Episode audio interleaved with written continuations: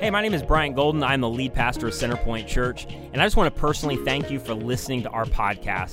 And I also want to invite you, wherever you are around the country or in the Tampa Bay area, to join our digital online campus at centerpointfl.org. And here's what you need to know our vision is to create an alternative to church as usual for all people. And all that means is, regardless of whether you've been a longtime follower of Jesus, you're new to faith, you're investigating faith, or you don't even know what you believe, our goal is is for you to feel like you belong, even if you never believe. And so, thank you again for listening, and I hope today's message encourages you and helps you. Um, we are in part four of this series called To Hell with Normal.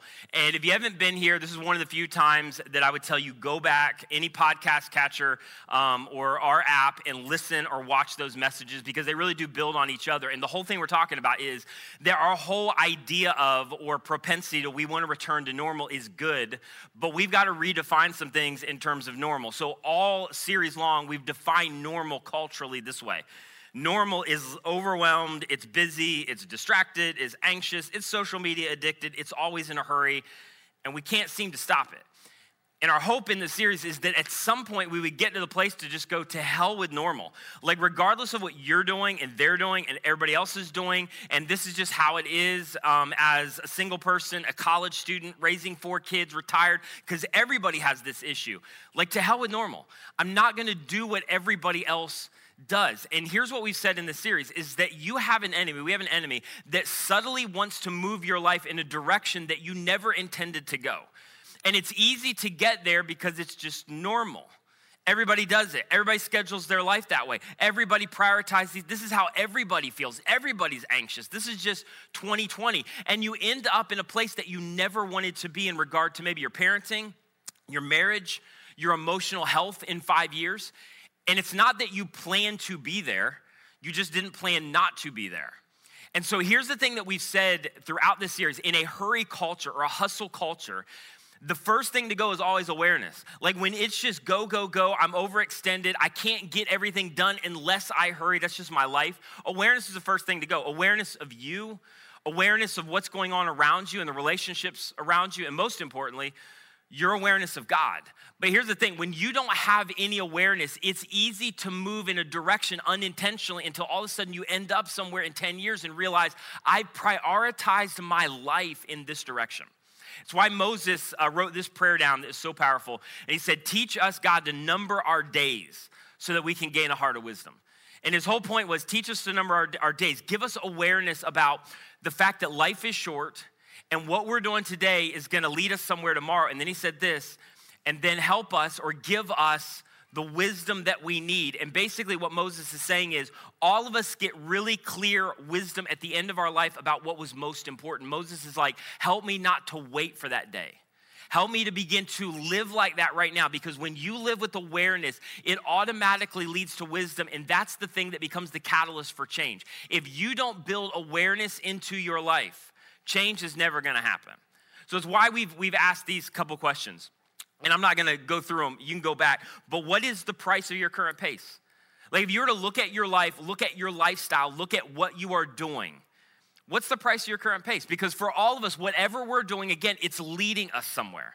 Second question we ask in week two is this What is propelling your pace? Because for some of us, we are doing things, we're programming things, and honestly, we don't even know why we're doing it. We just keep on this thing, on this treadmill, and we've never stopped to ask, like, is this best for us? Is this what we want for our life? Is this actually in the best interest of my kids the way I'm saying it is? And what is propelling my pace? Because until you understand the why behind what you're doing, again, you're never going to be able to change. And then last week, the question was this What are wise priorities in light of my preferred future?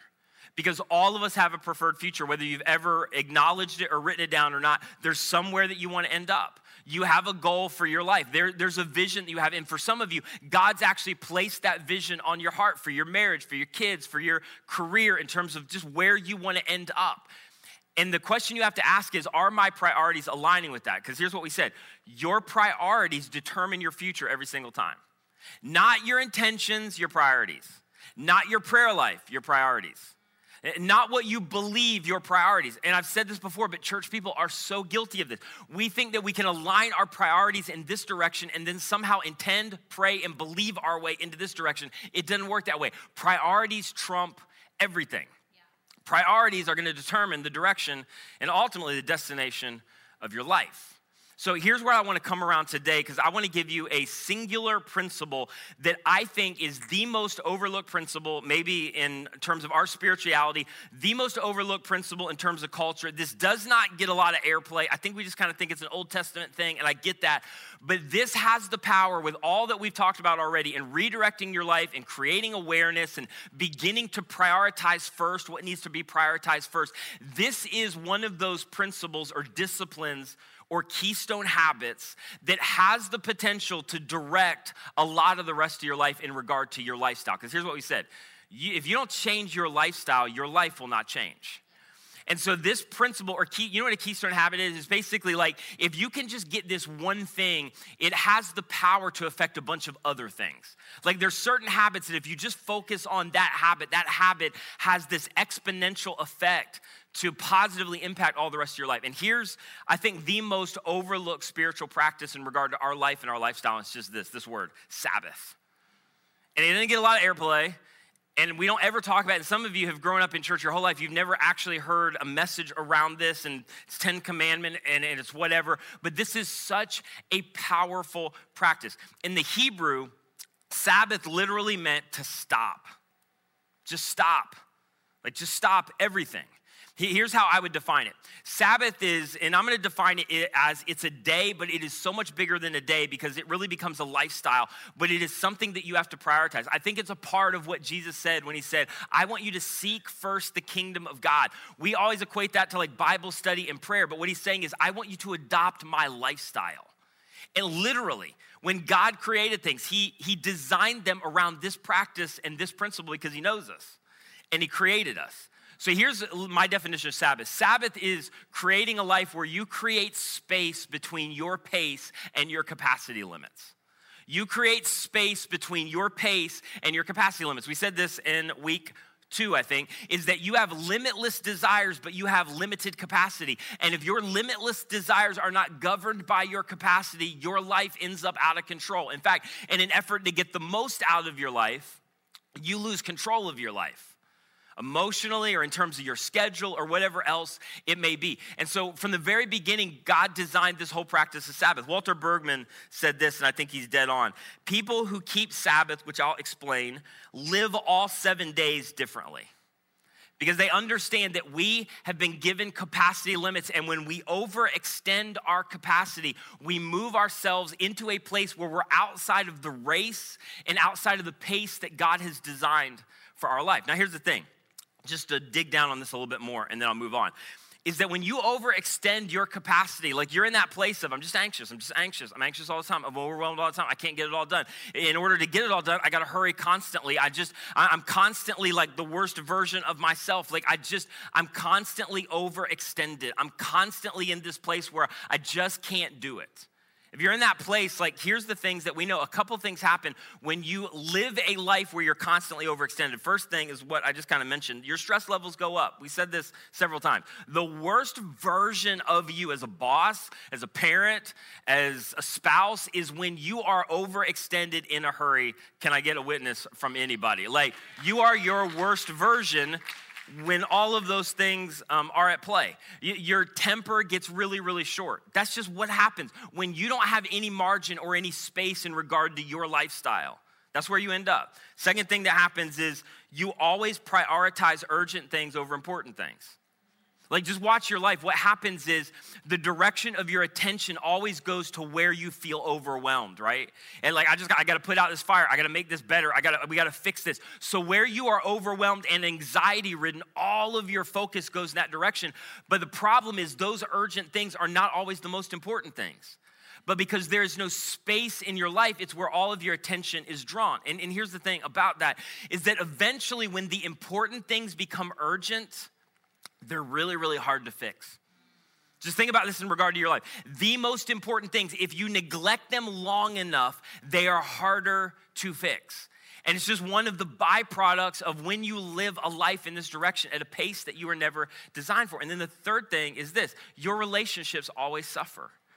This is why it's a spiritual issue because the one thing that you are called to do, I want you to love God, and then I want you to love God by loving other people, including you and the people around you. And when you live at a pace that you weren't designed for, your relationships always suffer.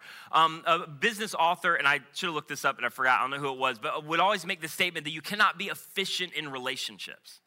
Like you just can't. You can't be efficient in relationships. And relationships always suffer at an unsustainable pace. And the problem is, it's not that you don't show up, most likely but you're just never present. Nobody ever has your attention. And they think things around you that a lot of times they'll never say to you. And sometimes they'll never say that to you because the other byproduct of you're stressed all the time, you're not present in the moment. And so they feel very, very insecure to broach any of those topics, but you're never engaged. You're always on your phone. You're always somewhere else. You're always problem solving. You're always thinking about the next thing. Your attention's always going to this place where you're overwhelmed and you're anxious. And here's the other thing about that is that when you're in that place, it, when you have no emotional margin, it is very difficult to nurture and it's very difficult to basically create intimacy and relationship where those relationships require it. Because when there is no emotional margin, you don't have that to give. And then people around you are thinking in their mind whether they'll ever tell you or not. Like all you ever worry about is fill in the blank. And every time you're around, I don't feel like we're ever even enjoying our life. I don't even ever know if you're present in the moment or not. Because when you live at that kind of pace that we've described, your relationships always suffer. And we've said this all throughout the series. At some level, the success of your life is going to be determined by the success, success of your relationship. Because happiness, fulfillment, peace is not about a what, it's always about a who. It's always about relationship. Now, here's the thing. Do you know, let me just speak to parents for a second. Do you know who's noticing most with all of this? Our kids. Um, a study that was done um, in one of his books by Marcus Buckingham, um, brilliant author, he said this. He, he did a study and he wrote this a study of 1,000 young people in third through 12th grade asked kids and teens this question. If you were granted one wish that would change the way your mother's or father's work affects your life, what would that wish be? So that's the okay. If if anything could change, if you want to change one thing about your mom and dad's lifestyle or work and all that, what what would what would the thing be that you change? And then they did this in a parallel study. More than 600 mothers and fathers were asked to guess what their children's wishes would be. So they asked the parents, "What do you think your kids want?" Then they asked the kids, "Hey kids, what do you want out of your parents?" And most parents, 56% guessed that their children would wish for more time with them or that they would work less. They were wrong. So, what did kids actually want? Ready? Most children actually wish that their mothers and their fathers would be less stressed and tired. And you're like, that version of me is like never present. Like that version of me is not around very much at all. And yet, the thing that they wanted and sometimes this is the case. The thing that wanted, wanted was not necessarily even more time or I want you to work less. It is when I do have you, I want you to be present. I want you to be less tired. I want you to be less stressed. And honestly, like what we have been created for when Jesus says, I want you to live life and life to the full, it was never in many cases to live at the pace that we are living. And here's the reality that you probably know when you don't prioritize what matters, you hurt those that matter most. It never just impacts you, it impacts people around you. Now, here's the thing. Uh, I think we said this in week two. This will be the point where you just go, okay, well, that's pretty clear. I don't think many people are going to argue with that. In fact, most of us are already at that place to go, I want some things to change. I want to be different. I've heard from many of you throughout this series. So we should just go, let's pray. Like, again, make sure you get a plan or reorganize your schedule and let's get on this. Let's go. But it is so difficult to do that. Like intellectually, you agree with all of that. There's this angst a lot of times to go, no, no, it needs to be different. And yet, it is so difficult to change. And it's so difficult to change for this reason right here. It's one word fear. Like we're just afraid. Even though Jesus' number one commandment in all the New Testament was what? Do not be afraid. But what do we fear? We fear missing out. So every time we go to, I'm gonna change this, I'm gonna reprioritize this, we're gonna, we're gonna stop this. It's okay, but I'm not, uh, my kids, and like I want them to succeed, and I'm afraid of what's gonna happen if we don't, or I'm single and I wanna not be single one day, or like this business, and we're trying to get it off the ground. And there is so much fear that if I begin to reprioritize, that maybe somehow I'm gonna miss out. I'm gonna miss out on accomplishing what I want to accomplish. Second thing is this we fear falling behind. And here's the thing in a hurry hustle culture, and you'll hear me say this a lot, you have been created to hustle.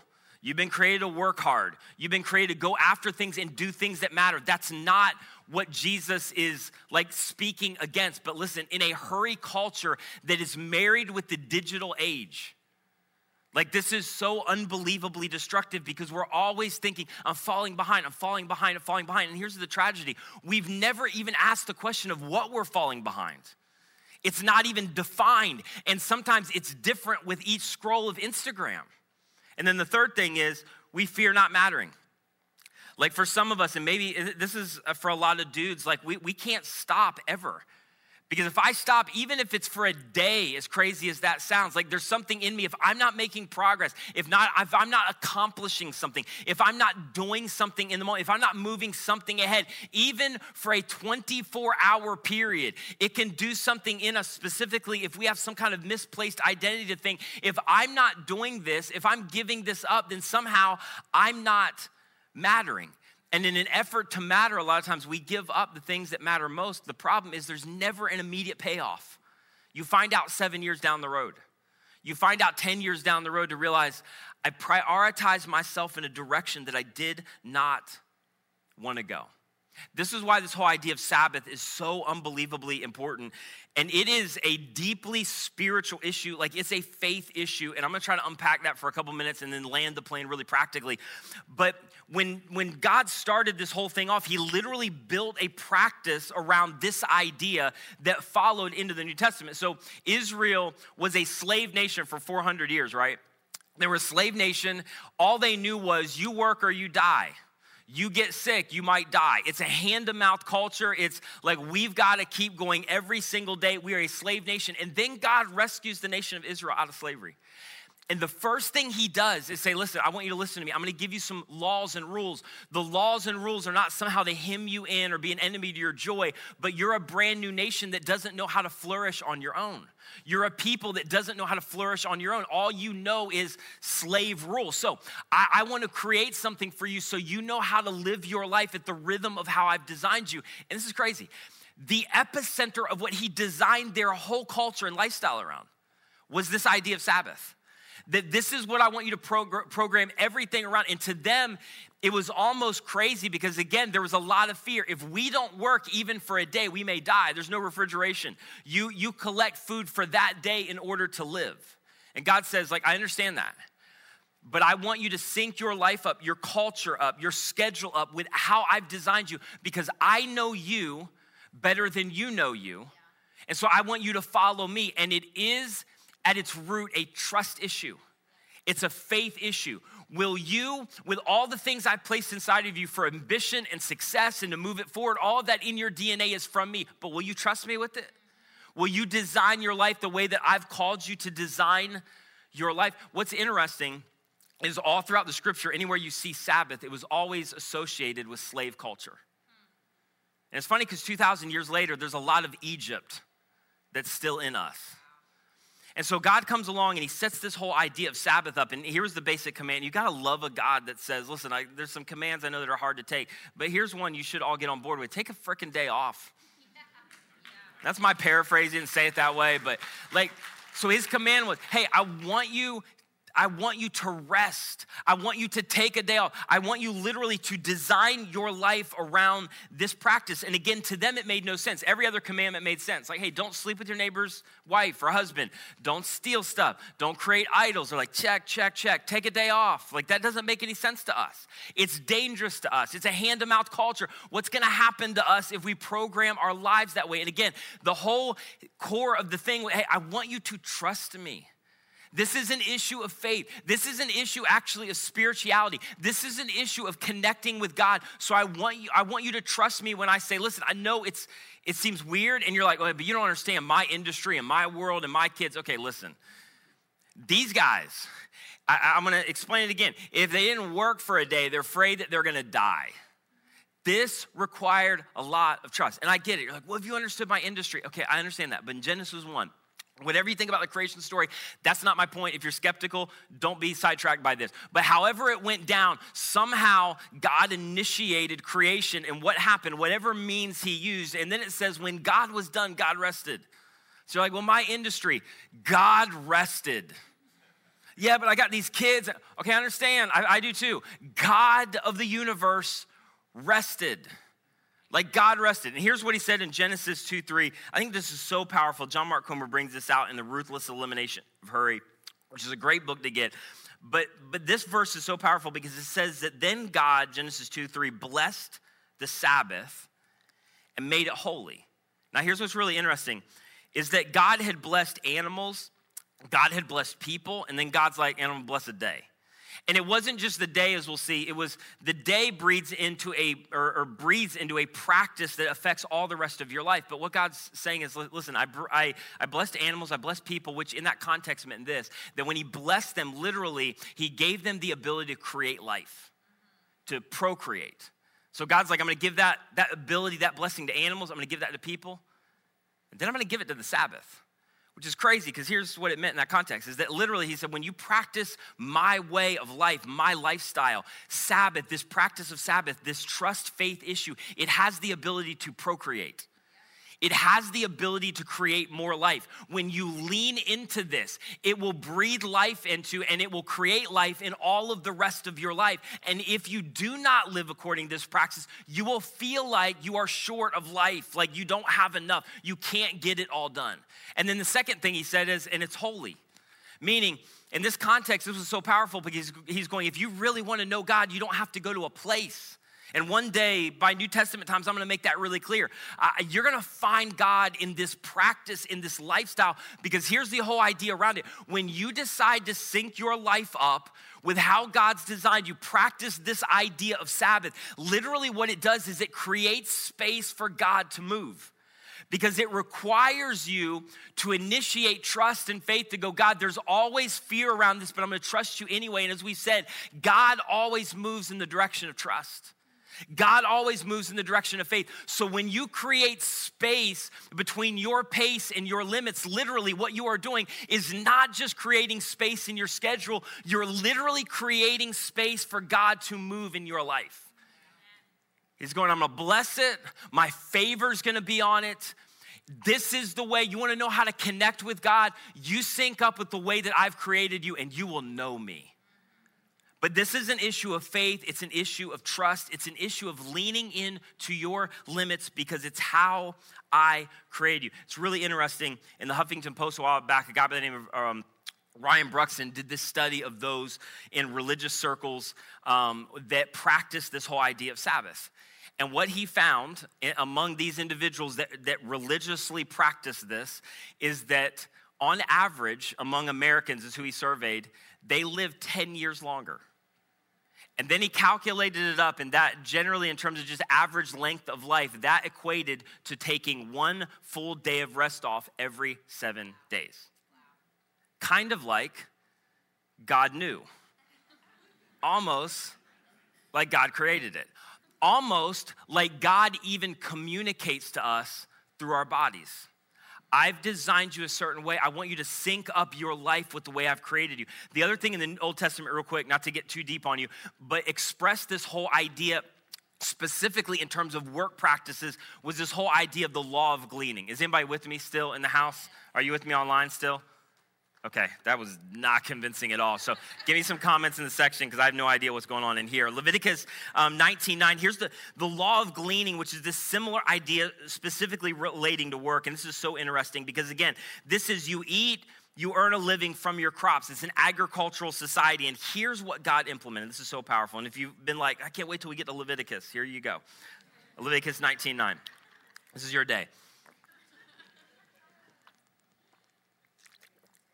When you reap the harvest of your land, do not reap to the edges of your field or gather the gleanings. Meaning, I don't want you guys to go to the edge. I don't want you to get everything that's left. I, I know there's fruit that fell on the ground, leave it there.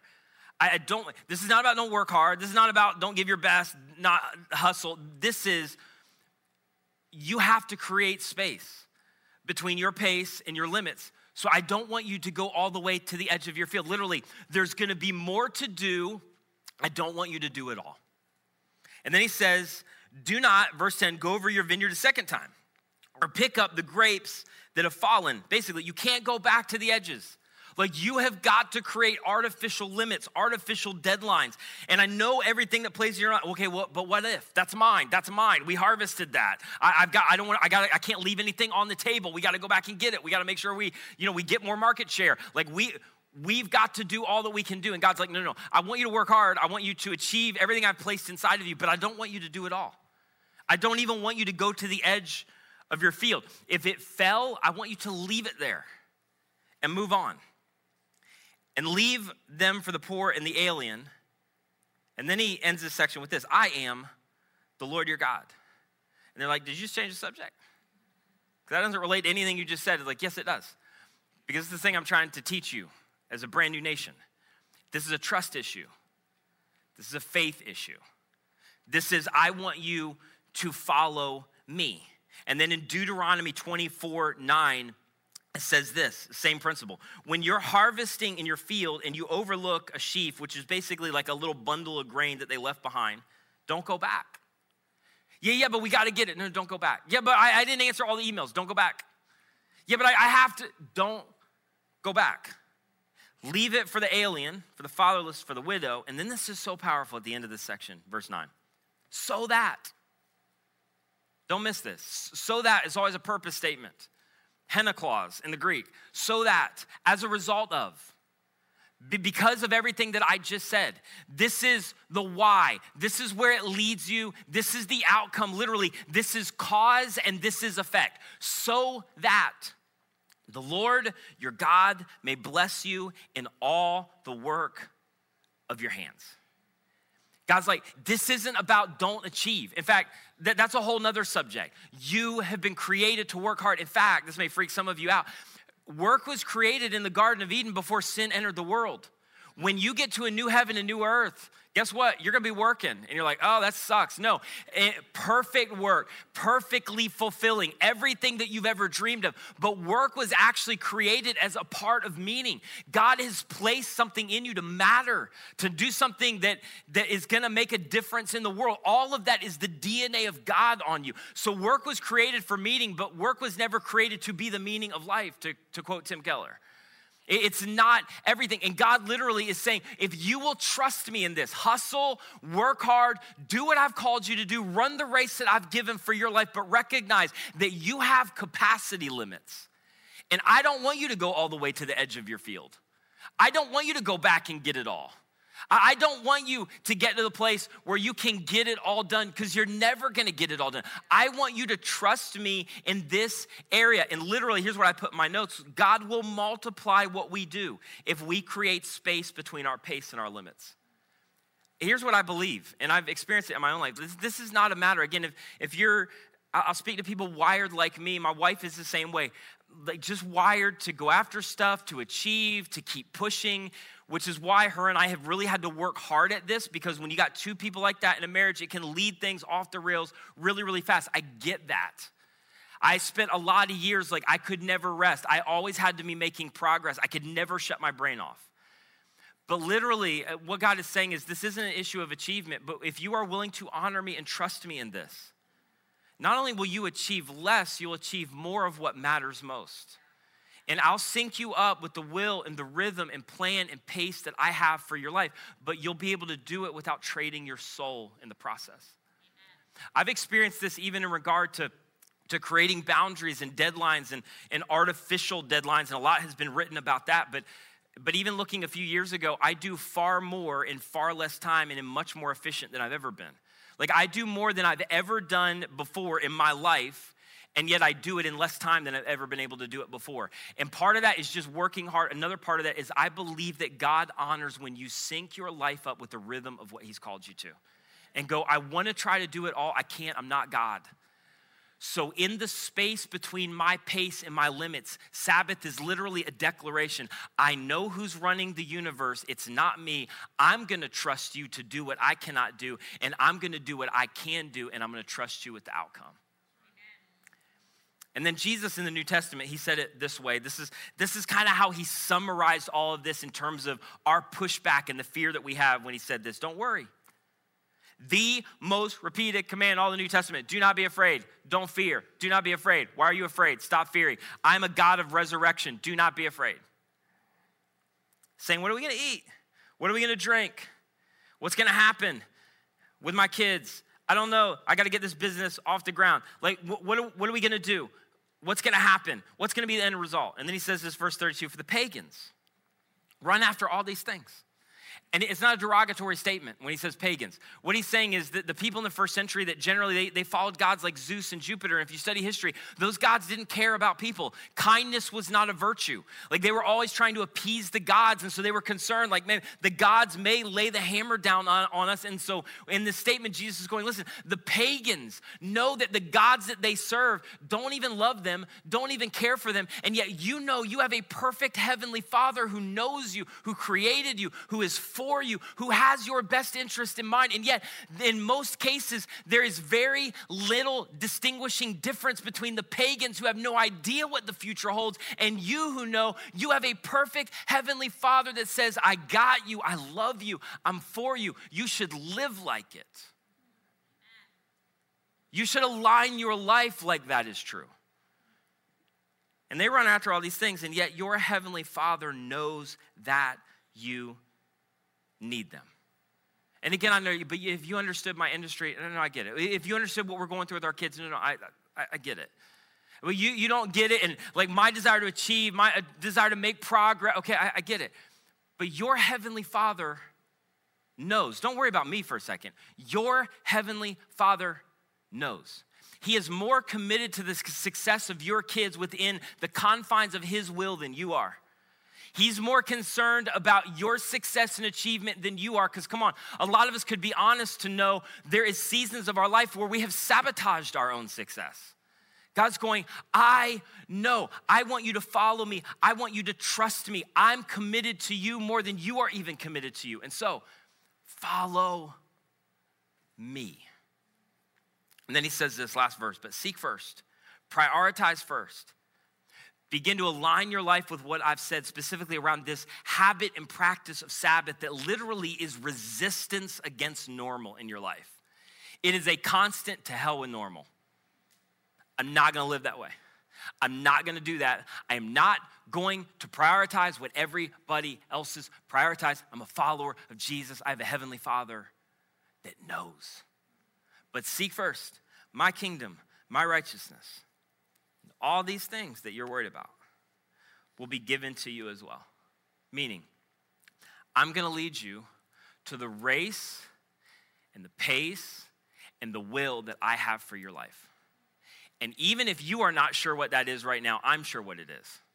And if you will simply follow me and trust me, I'll lead you there. And I'm just, Jesus would say, I'm just telling you, contentment and peace are the barometers for success in your life.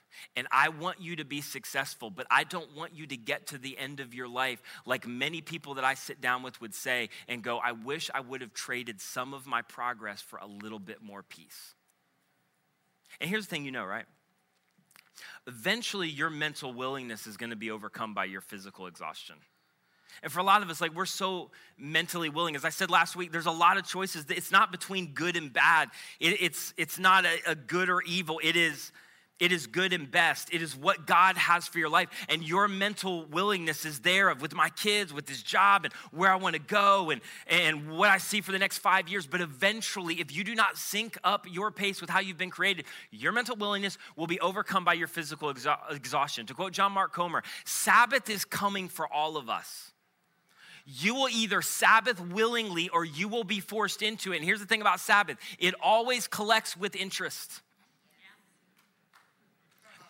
You live your life in a direction, and suddenly you are forced because there's an emotional breakdown. Suddenly you have redlined your life. Suddenly you have ignored things so long that now you are moving back in the direction to try to fix what was important but never felt urgent, and you're spending three times the time to try to do it. You get to a place where you just burn out. And suddenly you are forced to do what you haven't wanted to do for the last 15 years. And listen, like this idea is so huge, but it is not an issue of peace, or it is an issue of peace. It is not an issue of progress. This is not an issue of you should just be complacent. You should just live whatever. You should just kind of go. No, no. I, I, I can't stand that with followers of Jesus. You have been created to go after it, to work, to make a difference in this world. God has placed this inside of you. The issue is just what are you gonna seek first? Where are you going to draw boundaries? But this is about your peace. It is not about progress. Really interesting, real quick. But during uh, one of the revolutions in France, they decided they were going to go to a 10 day work week because they had to catch up. They had to increase productivity. They had to get it done. I think this was from a um, article in CNBC. I think Bob Sullivan, but it was an incredible study. So they went to this 10 day work week to increase productivity, to try to catch up, to get things going. You can only imagine what happened. They went to a 10 day work week and suicide rates skyrocketed production plummeted and their economy crashed. And then they did follow up studies, and you've seen many of these, but they, they have realized that there is basically a line. And after a certain line, there is a massive law of diminishing return where productivity plummets. And what they've, they've said is that line through study after study after study is about 50 hours a week. And after that, all of your productivity plummets significantly percentage wise. Now, you're in different areas of your life, you can do different things. If you're in a place of empty nester, you can do some things that I can't do. It's gonna change from season to season. My point is, there is capacity limits on all of us. And I'm telling you, God does not just speak through the scriptures, He doesn't just speak through your prayer life. God will literally speak through your body to go, I've created you a certain way, you better listen to me. I have created you to live at a certain pace. You need to listen to me. You need to trust me. And as you do, it will redirect all the rest of your life. So, what I want to encourage you to do is so simple and seems so unrealistic, and I get that, but I've been teaching this for a few years. I want to encourage you to at least begin to work in the direction of creating a 24 hour Sabbath that's worked into your routine. And some of you, it may look different in this season. There are seasons for everybody. I understand that. There's certain seasons, even throughout my year, things are cyclical. It's much more busy than other seasons. But I want you to begin to at least consider, and I get, I'm naive and I don't understand your world, and I get it. That's fine. But just go to the scriptures. You'll see it over and over and over again. I, want you to at least consider moving in this direction. You may not be there right now, it may take some time. I get that but moving your life in this direction to create some space between your pace and your limits. One of the things that, and it's kind of surprising to me that I hear more feedback on from messages that I do sometimes a couple years later is this whole issue of Sabbath. One is a good friend of mine, started a business a couple years ago that she's the CEO of.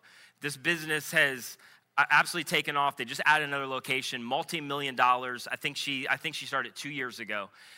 And she um, emailed me, and we talk somewhat often. And she talked about the fact that she heard a message two years ago that I was preaching about Sabbath, and she literally built her business practice around this idea for her personally and for her family, but also for her business. They take the Seek First really, really seriously, where the first of their profits as a business they give away. They give to the local church, to other nonprofits, and then they schedule all of their time and their business practices around this whole idea. Her business has grown to a multi million dollar company, just featured in Forbes magazine, fastest growing small businesses, couple locations, and I'm telling you, I, it, this is not a you you pick the right combination, God's just gonna bless whatever. But I'm just telling you, when you sync up with how God has designed your life and your rhythm, it is not an issue of progress, it is an issue of peace. It is an issue of what God has designed for your life. And I've heard from business leaders and CEOs and teachers and single parents, but people who have adopted this practice, it's the single greatest thing I hear about every single year of I did this and it changed my life. So, as I close, I want to encourage you to move toward a 24 hour Sabbath. Here's the thing about Sabbath that's so interesting. In the Hebrew, it means to stop, it also means to delight. So, Sabbath literally is this invitation I just want you to stop. It's not about even taking a day off. It's about I, literally, I want you to stop. And here's the thing about everything in our culture everything is hijacked. And I don't, I'm not against marketing or advertising, but even Sabbath, they don't, you know, not gonna call it that in advertising, but where they paint these pictures of resting and they do it because they know that in our culture, like our heart, our soul is drawn to that. And so whether it's some dude on a guitar out in the field or, you know, it's, but it, even that is like advertised of like, you need to have some organic linen and a charcuterie board or whatever. It's and like, it's gotta be perfect. I'm gonna Instagram, I'm on Sabbath. No, that's not what Sabbath is put Instagram away, your organic linen blanket away, like the fact that it's got to be perfect. Like, in fact, one of the things about Sabbath is you need to get rid of all these notions of perfection and just be in the moment. And I'm gonna prioritize people over perfection. And I'm just gonna like be in this moment. I'm just gonna rest in this moment. Literally, Sabbath is this idea of I want you to stop from everything, not just work. I want you to stop from comparing. I want you to stop from worrying. Even if it's nowhere else in the rest of your life, try it for a day. That you're gonna do everything you can. I'm not gonna compare. I'm not gonna go shop. I'm not gonna try to get one more thing. I'm not gonna try to accomplish one more thing. I'm not gonna, I'm just, I'm gonna stop completely and I'm gonna rest. That's why the question with Sabbath is this if I can just give you some practical handles. You need to ask the question is it rest? Is it rest for my body? Is it rest for my soul? And then I love that Hebrew word to stop and to delight, meaning when you create space between your pace and your limits, it gives you just enough awareness to go, man, I just wanna enjoy the things that are around me. Like, how many times have you sat down and enjoyed your kids without thinking about the next thing? How often have you sat down, like, go and read something that is not an Amazon review? Like, that's not Sabbath. No, just read for pleasure. Don't read for progress. Go take a walk that's not to burn calories. Leave your watch at your house. For real. Like, is it rest? I just want to delight because when you create space, it does something in you. I'm telling you, as you practice this, as mentally you begin to get around this, where literally it'll be some of those meaningful worship of your life if you're a Jesus follower. You'll sit with your kids and go, man, God is good. You'll create just enough space to have good food and wine with friends. And literally, it's not just a night where you have wine with friends. This is what is so powerful and layered about being a follower of Jesus. You know that there's something else behind it at the depths of your soul. And in that, there's something that wells up to go, God is good. There's something in terms of thankfulness and gratitude. You give just enough awareness for God to work. You need to stop and you need to delight. You need to recognize all of this is from the hand of God. And I'm telling you, we went through a hellish year. And I think this is one of the practice that moved us through that year. And yes, it was difficult. I'm not gonna paint an unrealistic picture when you have suicide. My mom passed away from Alzheimer's. Yet we got to the end of that year and we were still able to say, God is so good because you have to build into the rhythm of your life this space between your pace that's constantly leading you back to worship. And you're able to be in the moment and you're able to recognize, God, you are incredible and everything is from your hand. And even where some things are off the rails in my life, when I create enough space, it creates an awareness in me to go, You are still worthy of worship. And you are so good. I love this in Nehemiah 8:10. I gotta go quick. It's one of my favorite verses that we never, it never gets any airplay, where it says, The joy of the Lord is your strength. The joy of the Lord is your strength. Literally, that's why Sabbath was created, so that you would stop and you would delight. Because in that delighting, in that worshiping, in that God, you are good, in that replenishing joy in your spirit, in your heart, it literally gives you the supernatural strength that you need for everything else in your life. And for some of you, like you're, you're, you're trying to gain strength without, uh, without the practice and the lifestyle that Jesus has created you for. But the very joy that you are seeking is aligning yourself with what God has created you to do to go, I'm going to create some space here. And in that space, God's going to do something in my heart. And literally, that joy is the catalyst for what He wants to do in every other area of your life. So begin to just work in this direction. Like it may be unrealistic. Take a half a day, take four hours Start somewhere. I'm just gonna stop everything. I'm gonna take social media off my phone. I'm gonna take a walk. I'm gonna read a book for pleasure. I'm gonna make love to my spouse. I'm going to drink, I should have got an amen out of that. I'm gonna drink good wine. I'm gonna eat good food. I'm like, I'm gonna find things that I enjoy and I'm gonna fill my soul with them. I'm just telling you real quick. I'm so, it's such a weird thing to be passionate about, but I think it, it is so lost in our spiritual disciplines. I, I, it's not an overstatement. I think it is You know, besides the obvious things, it is the number one spiritual practice for my wife and I that has changed our life. We are relentless about this. We are ruthless about this. It, has got to fluctuate sometimes, but generally, there's a whole day over a weekend. We're going dark. You're not going to hear from us. Um, we're going to enjoy our family. And we so often, and my wife will tell, like, I'm not lying, you can find her. We'll come out of a weekend almost every day to go, that was so good. Like, we made so many memories. It was a day, I know but we filled it up with everything we enjoyed. We were present with our kids, we were present in our marriage, we read good books, we sat by a fire, and there's something about that where God just fills your soul. It is not easy. But it becomes a lot easier. And you walk away and you begin to experience okay, this is what contentment feels like. It's what freedom feels like. This is what it looks like to live outside of the hellish culture of normal and align my life with what God has created me to do. And it also begins to redirect some things like comparison. Like just take a day and don't compare yourself to anybody else. Don't look at what anybody else is doing. It redirects contentment, misplaced identity. It plays on that insecurity that God may have to work through where you just stop. And in that stopping, you feel like, do I even matter if I'm not doing something or making progress. And it's in those moments God's going, You are loved, you're accepted, you're worthy, you're secure. I want you to achieve, but you also need to know you already have achieved and you already have been successful and you already have earned and you already have my favor. Not because you actually have, but because I've done it for you. So I want you to just rest for a second. And in your resting, it's a declaration when your soul starts to get anxious I am not the creator of the universe. So I'm going to stop and I'm going to trust the creator of the universe to do his thing, to keep my business moving forward, to breathe His life into this ministry. And He's gonna do more with my limited capacity than I'm ever gonna be able to do with overextending my capacity. I don't have time, so, but I just wanna encourage you do a couple things. Don't check, these are things that have been helpful for us your email, social media before bed, or getting up in the morning. Seek you first. For real, start your day, read a verse, pray for two minutes. But you win the morning, you win the day. When you begin to be directed down a rabbit hole you didn't want to go, it can affect everything for the rest of your day. Begin to build in space. One of the things that I don't do is I don't even have email on my phone. Which you're like, well, that's not possible, and it may not be. So this is this is descriptive, it's not prescriptive. It may not even be possible for you.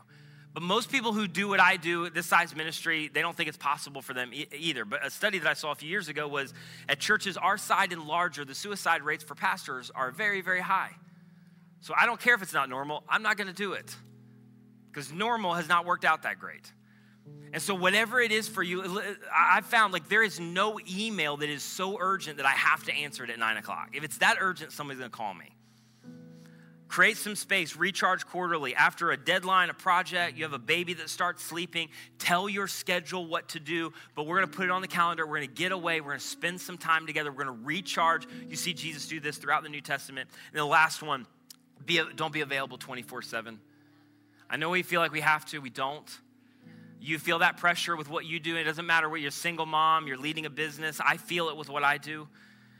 But I'm just not, I, everybody's urgency or emergency is not my priority. And that's not an issue of not loving people. It's understand I've been created with capacity limits. And I cannot be available 24 7 for everybody at every single time. Create artificial deadlines, but make sure that you sync your life up with the reality of I have to create some space. And if I run at this pace long enough, there's gonna be consequences. So this is the last thing for real. Bronnie Ware, Australian hospice nurse. She would be with patients who were dying for the last 12 weeks of their life. And she wrote an article about these, basically, this study she did and these questions that she asked. And I think her study is the essence of what Moses was talking about when he said, Teach us to number our days that we may gain a heart of wisdom. Because Bronnie Ware talks about the incredible insight and wisdom that people have at the end of their life. Like everything is clarified. And Moses, again, in, in that verse of teach me to number my days so I may gain a heart of wisdom, is going, I want to reach into those days. I want to grab that wisdom and I want to live with that today. Bronnie Ware asked these two questions. And basically, the two questions were around what were the two greatest regrets of these individuals' last 12 weeks of their life. And here's what they said here was the number two regret I wish I hadn't worked so hard. This came from every male patient that I nursed. They missed their children's youth and their partner's companionship, Women also spoke of this regret, but as most were from an older generation, many of the female patients had not been breadwinners. All of the men I nursed deeply regretted spending so much of their lives on the treadmill of a work existence. And again, nobody's advocating don't work hard, don't go after it. To not do that is sin. But make sure that there is space between your pace and your limits. And then, along this whole idea of to hell with normal, this was the number one regret of people that she surveyed. I wished I had the courage to live a life true to myself, not the life others expected of me. So, where are you going to build this into your lifestyle and just start somewhere? And realize that every time you do it, if it's a weekly thing that ultimately, again, you live this way one day a week, it will spill into how you live every other day of the week. Just mark it down.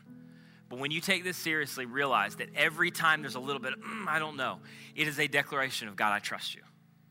God, my faith is in you. I'm aligning my life with you. And, and all throughout the scripture, he says maximum potential, maximum success, maximum achievement is found under the canopy of God's authority. Follow me. Trust me. To hell with normal. Would you guys pray with me? Jesus, I thank you so much for your grace. I thank you for, Lord, what you have left us for 2,000 years. I thank you for the intense, practical nature of it. And, and Lord, I know with series like this and messages like this, I, I understand it. There's so many pushbacks, there's so many whatabouts, and why this doesn't work, and it's unrealistic. And, and I get it. And for a lot of us, we've been so baited into that by our culture. But I, I pray that we'd at least give you a little bit of room to just ask the question like, maybe you're right. Maybe you know what you're talking about. And maybe you really do have our best interest in mind. And for some of us, and I so relate to this my personality, that we, we want to make progress, we want to achieve, we want to make a mark, we want to do stuff that matters, that you place that in us. But help us to surrender even that under your authority. To say, God, I want to sync my life up with your rhythm and your pace in such a way that you can bless my life that I can get to the end and not have regrets about a little less progress, but a little more peace. And God, I want to create room for you to work. And literally throughout Scripture, this idea of where we create space, we are creating space for God to move in a supernatural way. So, God, give us the courage to do what we need to do. And we pray this in your incredible name. Amen.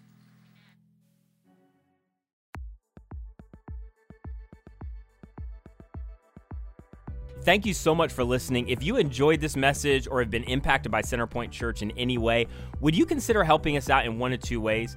First, if you would just spread the word, share this message with your friends, family. Maybe you could go rate and review our podcast on your favorite podcast catcher, but this helps us so much more than you know. And secondly, this ministry is supported by people like you through their financial generosity. And so if you've been impacted by any of these messages, would you consider giving to support the mission and vision of Centerpoint to see people reach with the radical grace of Jesus? You can give today on our website at centerpointfl.org. And again, that's centerpointfl.org.